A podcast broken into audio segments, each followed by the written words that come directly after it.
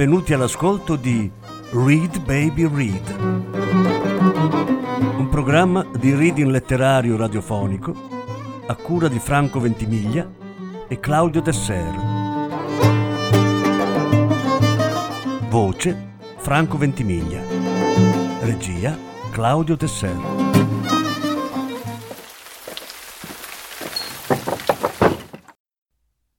Lucia Berlin sette racconti da La donna che scriveva racconti. Lettura in dieci parti. Seconda parte.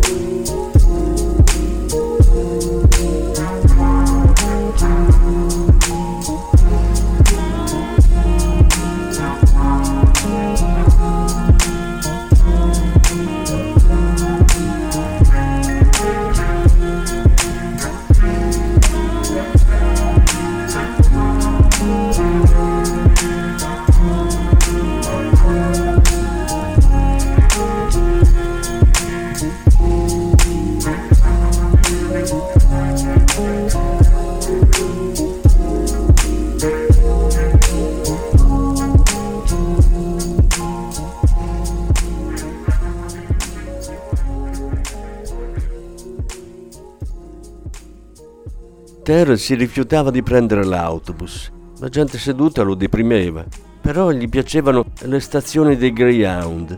Andavamo in quelli di San Francisco e di Oakland, soprattutto Oakland, in San Pablo Avenue. Una volta mi ha detto che mi amava perché somigliavo a San Pablo Avenue. Lui somigliava alla discarica di Berkeley. È un peccato che non ci siano autobus per la discarica. Noi ci andavamo quando ci prendeva la nostalgia del New Mexico è un posto desolato e ventoso e i gabbiani volteggiano in aria come falchi notturni nel deserto. Da lì, sopra e attorno, vedi solo cielo. I camion della spazzatura passano rombando per le strade, avvolti in nuvole di polvere, dinosauri grigi. Non riesco a sopportare che tu sia morto, Ter, ma questo lo sai. È come quella volta in aeroporto, quando stavi per salire sulla scaletta dell'aereo per Albuquerque Oh cazzo, non posso andare. Non troverai mai la macchina. Cosa farai senza di me, Maggie? Continuavi a chiedermi quell'altra volta, quando stavi per partire per Londra. Mi darò al macramè, stupidone. Cosa farai senza di me, Maggie? Sei davvero convinto che io abbia tanto bisogno di te? Sì, mi ha detto. Una semplice affermazione da uomo del Nebraska. I miei amici dicono che mi sto crogiolando nell'autocommiserazione e nel rimorso. Hanno detto che non vedo più nessuno. Quando sorrido, la mia mano va involontariamente a coprire la bocca. Colleziono sonniferi. Una volta abbiamo fatto un patto. Se le cose non si fossero sistemate entro il 1976, ci saremmo sparati in fondo al porticciolo. Tu non ti fidavi di me. Dicevi che ti avrei sparato per prima e poi sarei scappata o che mi sarei sparata io per prima, o qualcosa del genere. Sono stanca di questo accordo, Ter. 58 College Alameda. Le vecchie signore di Oakland vanno tutte ai grandi magazzini Hink di Berkeley. Le vecchie signore di Berkeley vanno ai grandi magazzini Capwell di Oakland. Tutti su questo autobus, compresi i vari autisti, sono o giovani e neri o vecchi e bianchi i vecchi autisti bianchi sono antipatici e nervosi, soprattutto quando arrivano all'altezza della Oakland Tech High School. inchiodano di colpo e si mettono a sbraitare contro chi fuma e chi ha la radio accesa. Sbandano e si fermano rumorosamente sballottando le vecchie signore bianche contro i pali. Sulle braccia delle vecchie signore compaiono lividi, all'istante. I giovani autisti neri corrono, superano agilmente i semafori gialli di Pleasant Valley Road. I loro autobus sono rumorosi e pieni di fumo, ma non sbandano.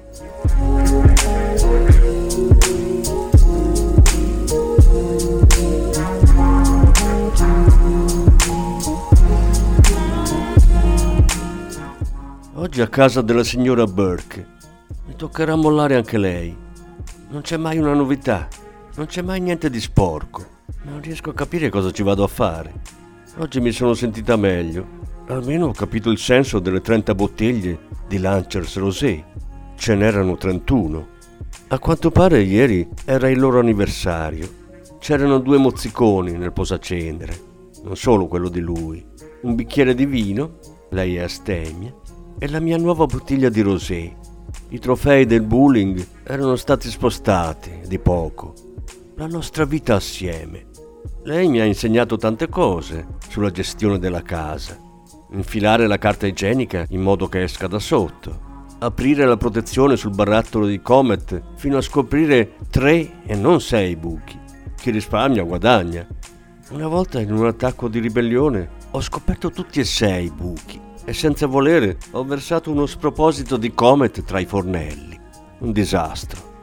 Donne delle pulizie, fate capire che siete coscienziose il primo giorno rimettete a posto i mobili nel modo sbagliato. Spostate di 15-20 cm o girate dalla parte sbagliata. Quando spolverate, invertite i gatti siamesi, mettete il bricco del latte a sinistra dello zucchero. Cambiate l'ordine degli spazzolini da denti.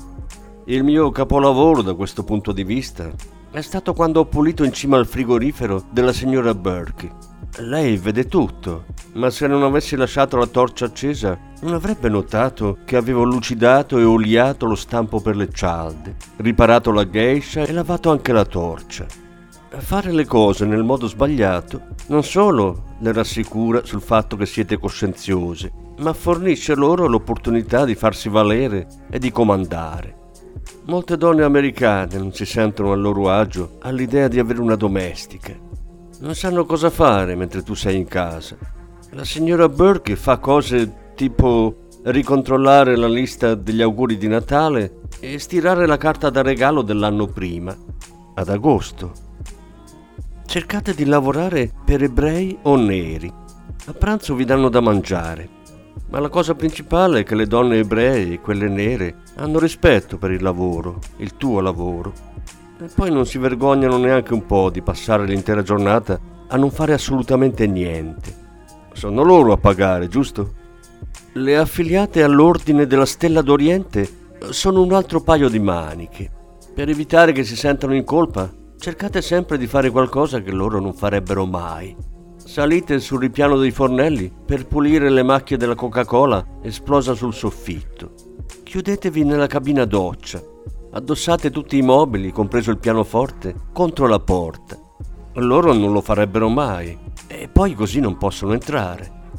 Ringraziate Dio se c'è almeno un programma televisivo che devono per forza guardare. Accendo l'aspirapolvere per mezz'ora, un rumore tranquillizzante. Mi distendo sotto il pianoforte con uno straccio per la polvere stretto in mano, perché non si sa mai. Me ne sto stesa lì a canticchiare e a pensare. Mi sono rifiutata di identificare il tuo corpo, Ter, e questo ha creato un sacco di problemi. Avevo paura di picchiarti per quello che avevi fatto. Eri morto. Il pianoforte dei Burke è l'ultima cosa che pulisco prima di andarmene. Peccato che l'unico spartito sia l'inno dei Marines. Arrivo sempre alla fermata dell'autobus marciando al ritmo di From the Hells of Montezuma.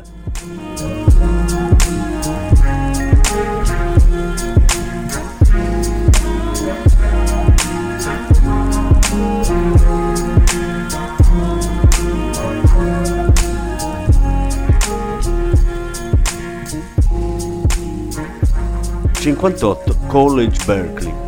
Un vecchio autista bianco e antipatico. Piove è tardi, c'è tanta gente, fa freddo.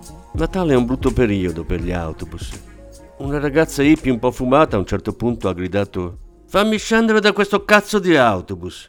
Aspetta la fermata, le ha gridato l'autista.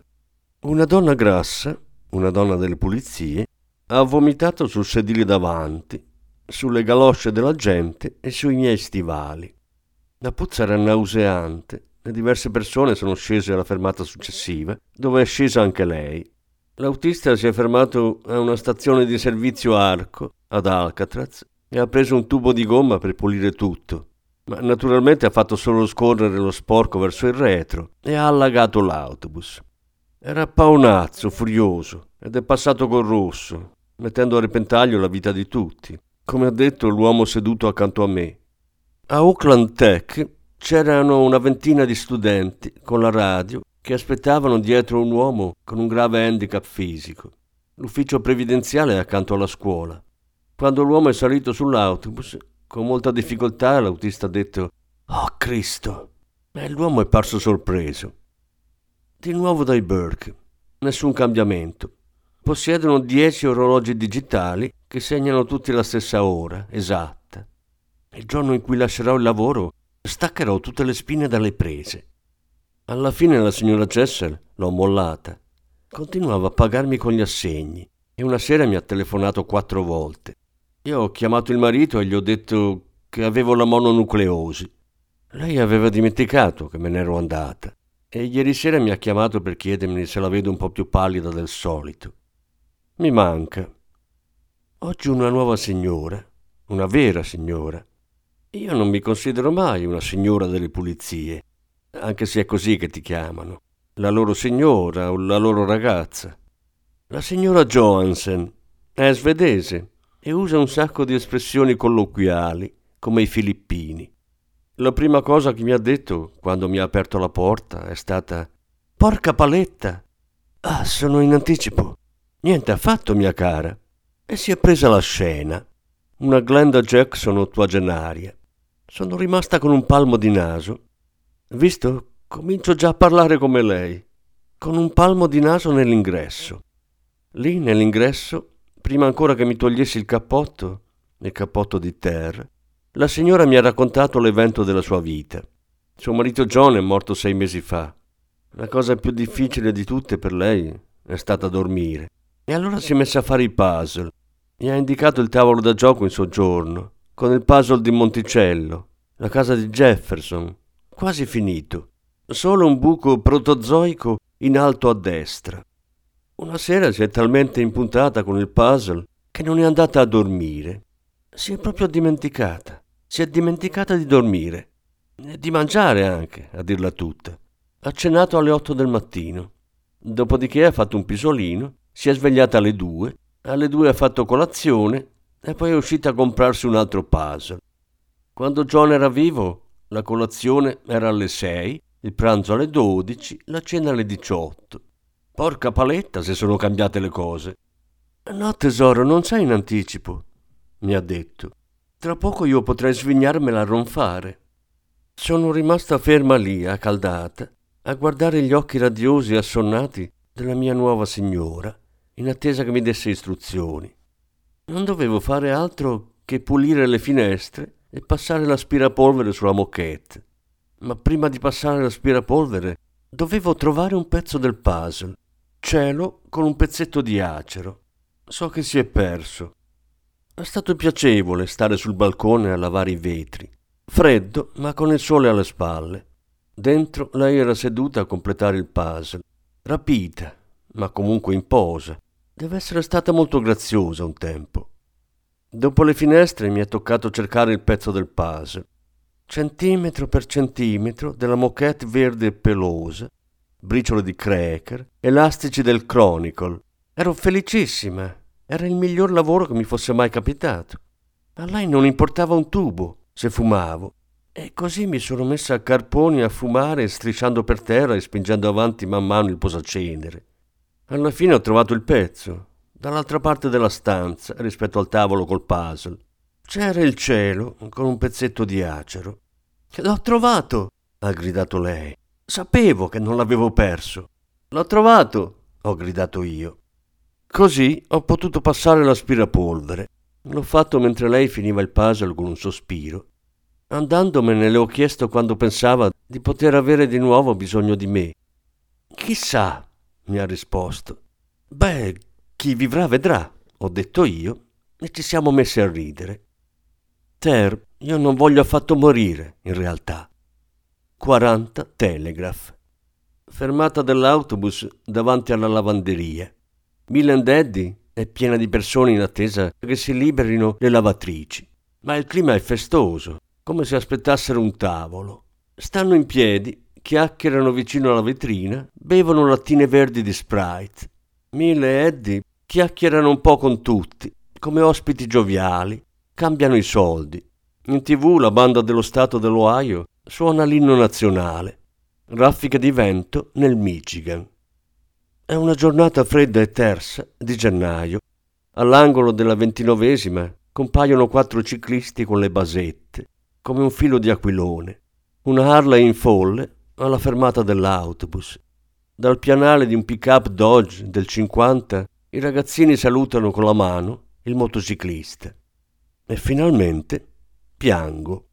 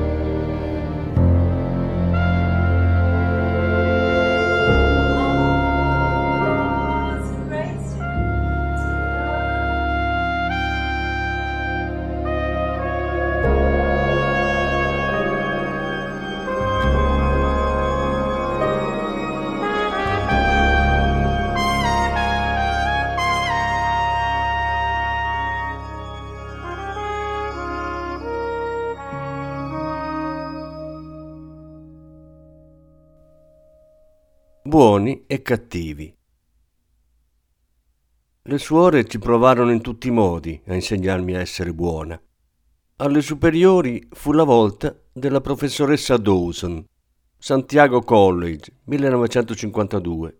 Nella nostra classe sei avrebbero frequentato università americane.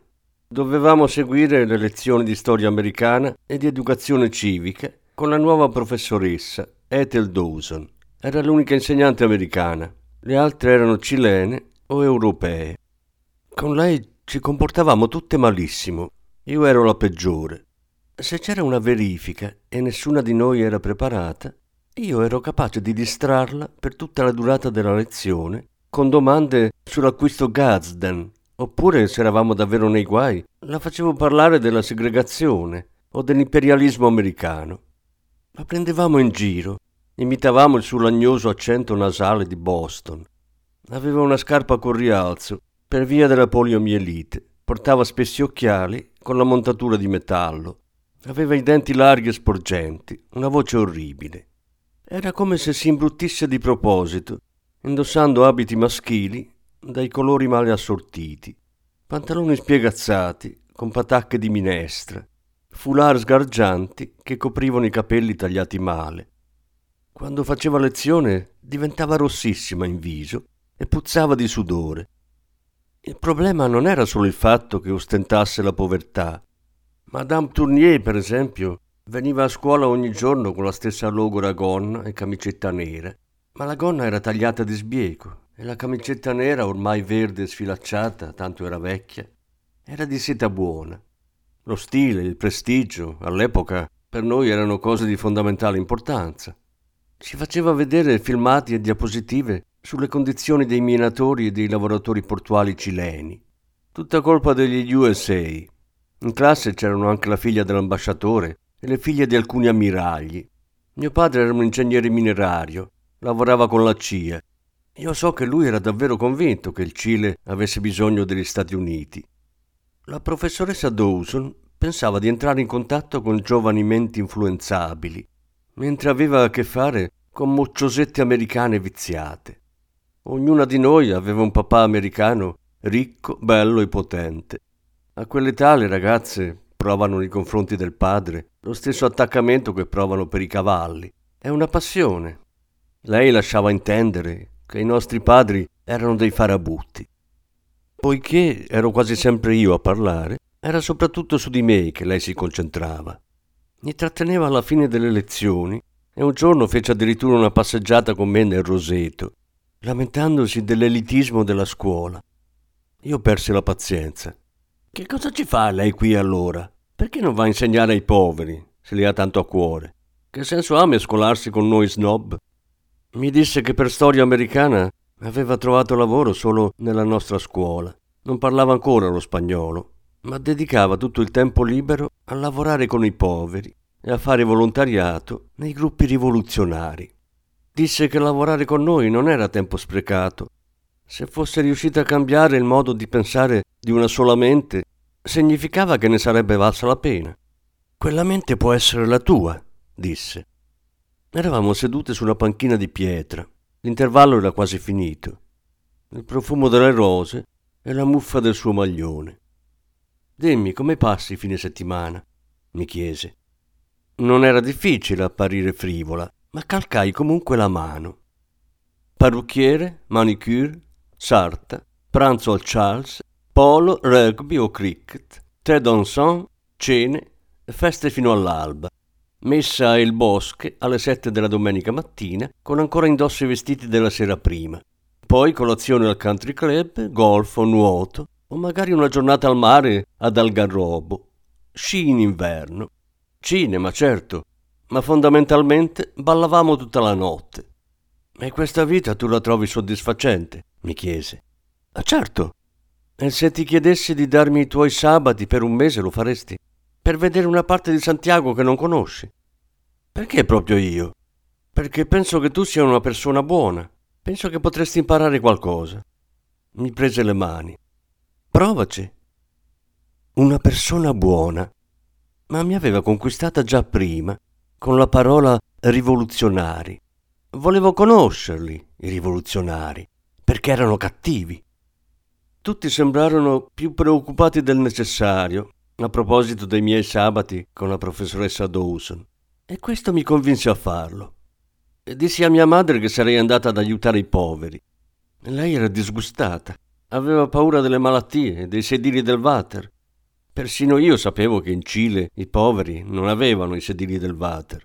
Le mie compagne erano sconvolte dal fatto che andassi da qualche parte con la professoressa Dawson. Dicevano tutte che era matta, una fanatica, nonché lesbica. Ero forse impazzita?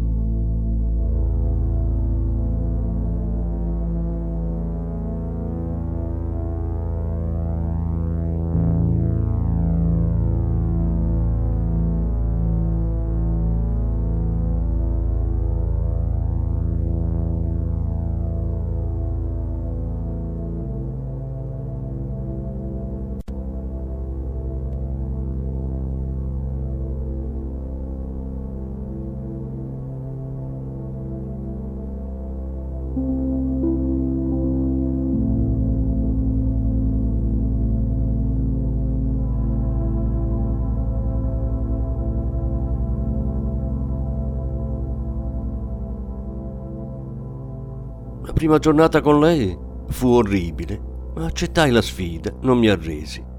Ogni sabato mattina andavamo alla discarica della città, su un pick-up pieno di enormi barattoli di cibo, fagioli, porridge, biscotti, latte. Sistemavamo un grosso tavolo in un campo accanto ai chilometri di baracche fatti di lattine appiattite. A tre isolati di distanza, un rubinetto tutto storto riforniva d'acqua l'intera baraccopoli. Spesso c'erano dei falò accesi davanti alle squallide tettoie per bruciare pezzi di legno, cartone, scarpe o per cucinare. All'inizio il posto sembrava deserto, chilometri e chilometri di dune, dune di rifiuti puzzolenti, ancora fumanti. Dopo un po', in mezzo alla polvere e al fumo, si vedevano delle persone sopra le dune, ma erano dello stesso colore del letame gli stracci che avevano addosso erano come l'immondizia in mezzo alla quale grufolavano carponi. Nessuno stava in piedi. Correvano a quattro zampe come ratti bagnati. Buttavano le cose dentro sacchi di tela che li facevano assomigliare ad animali gibbosi. Giravano in tondo, balzavano in avanti, entravano brevemente in contatto tra di loro, si sfioravano il naso, sgusciavano via, scomparivano come iguane oltre la cresta delle dune ma non appena il cibo veniva disposto sul tavolo, comparivano decine e decine di donne e bambini, neri di fuliggine e bagnati, puzzolenti di putredine e di cibo andato a male. Erano felici di quella colazione. Si acquattavano, mangiavano con i gomiti ossuti in fuori, come manti di religiose appollaiate sulle montagnole di rifiuti. Dopo aver mangiato, i bambini mi si affollavano intorno, sempre carponi o distesi in mezzo alla sporcizia. Mi toccavano le scarpe, mi passavano le mani lungo i collani. Vedi, gli piaci, disse la professoressa Dawson. Non ti fa sentire bene questo? Sapevo che ai bambini piacevano le mie scarpe e i miei collani, la mia giacca rossa di Chanel. Durante il viaggio di ritorno, la professoressa Dawson e i suoi amici erano euforici, chiacchieravano felici. Io ero disgustata e depressa. A che serve nutrirli una volta alla settimana? Non cambia di una virgola la loro esistenza. Santo cielo, qualche biscotto il fine settimana non è certo sufficiente. Giusto, ma affinché non fosse arrivata la rivoluzione e con essa la condivisione di ogni cosa, bisognava fare tutto quello che poteva essere d'aiuto. Hanno bisogno di sapere che c'è qualcuno che si rende conto che esistono in questo posto sperduto. Noi diciamo che presto le cose cambieranno. Speranza. È una questione di speranza, disse la professoressa Dawson.